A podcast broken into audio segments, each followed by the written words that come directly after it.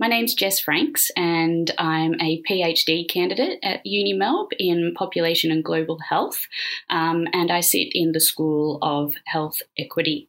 Um, and my research is essentially uh, understanding the experiences of young Victorian adults um, and how they've used social media during COVID 19. Why did you choose to focus your research in this area? We've always known the importance of social connections. However, we've never had anything threaten our social connections or our social gatherings, um, even um, our social freedom as universally as COVID 19 has and our subsequent lockdowns.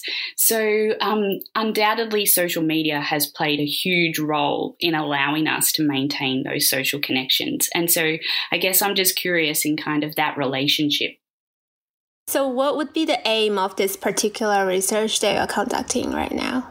I've got I've got essentially three main aims for my research. I guess what I really want to do is record the stories of young Victorian adults' experiences of COVID-19 and how they used social media to um, I guess, as a tool to facilitate or maintain social connections during lockdown.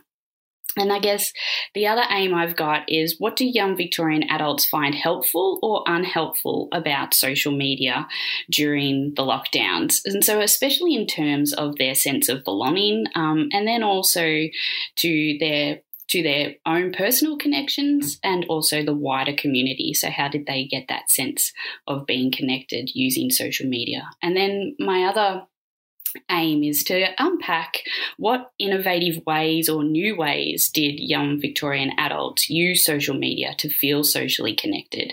Um, what strategies were used when using social media, especially when um, you're only able to be online and to connect socially. So there would be emotional and mental challenges in that. So how how how was everyone coping? Victoria is just emerging from its fourth lockdown, and we don't know how many we will be facing in the future. Can you offer some suggestions for young people in terms of how they can better utilize their social media use during a pandemic like this? I guess the best advice is a balance and in moderation. Um, so, social media has really been able to uh, help us be connected, and there's so many ways we can use it differently to really um, get those benefits. And one way is to be um, not just a passive user, but also be active. So, what I mean by that is don't just scroll, actually participate in conversations that you're um, really uh, passionate about or interested in.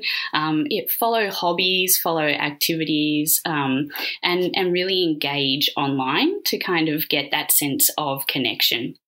And I think um, try to limit the things that you find challenging. So if there's something that you find difficult when you're scrolling through social media, such as you might feel a sensation of jealousy or envy on people who aren't in lockdowns, then maybe keep that to a minimum while you are experiencing a lockdown and really just focus on the things that um, you are passionate about or enjoy. What are the impact of social media use on individuals like physical and emotional well-being during a lockdown like this? The impacts can be both positive and negative, and I guess that's some of the things that my research will hopefully unpack more of.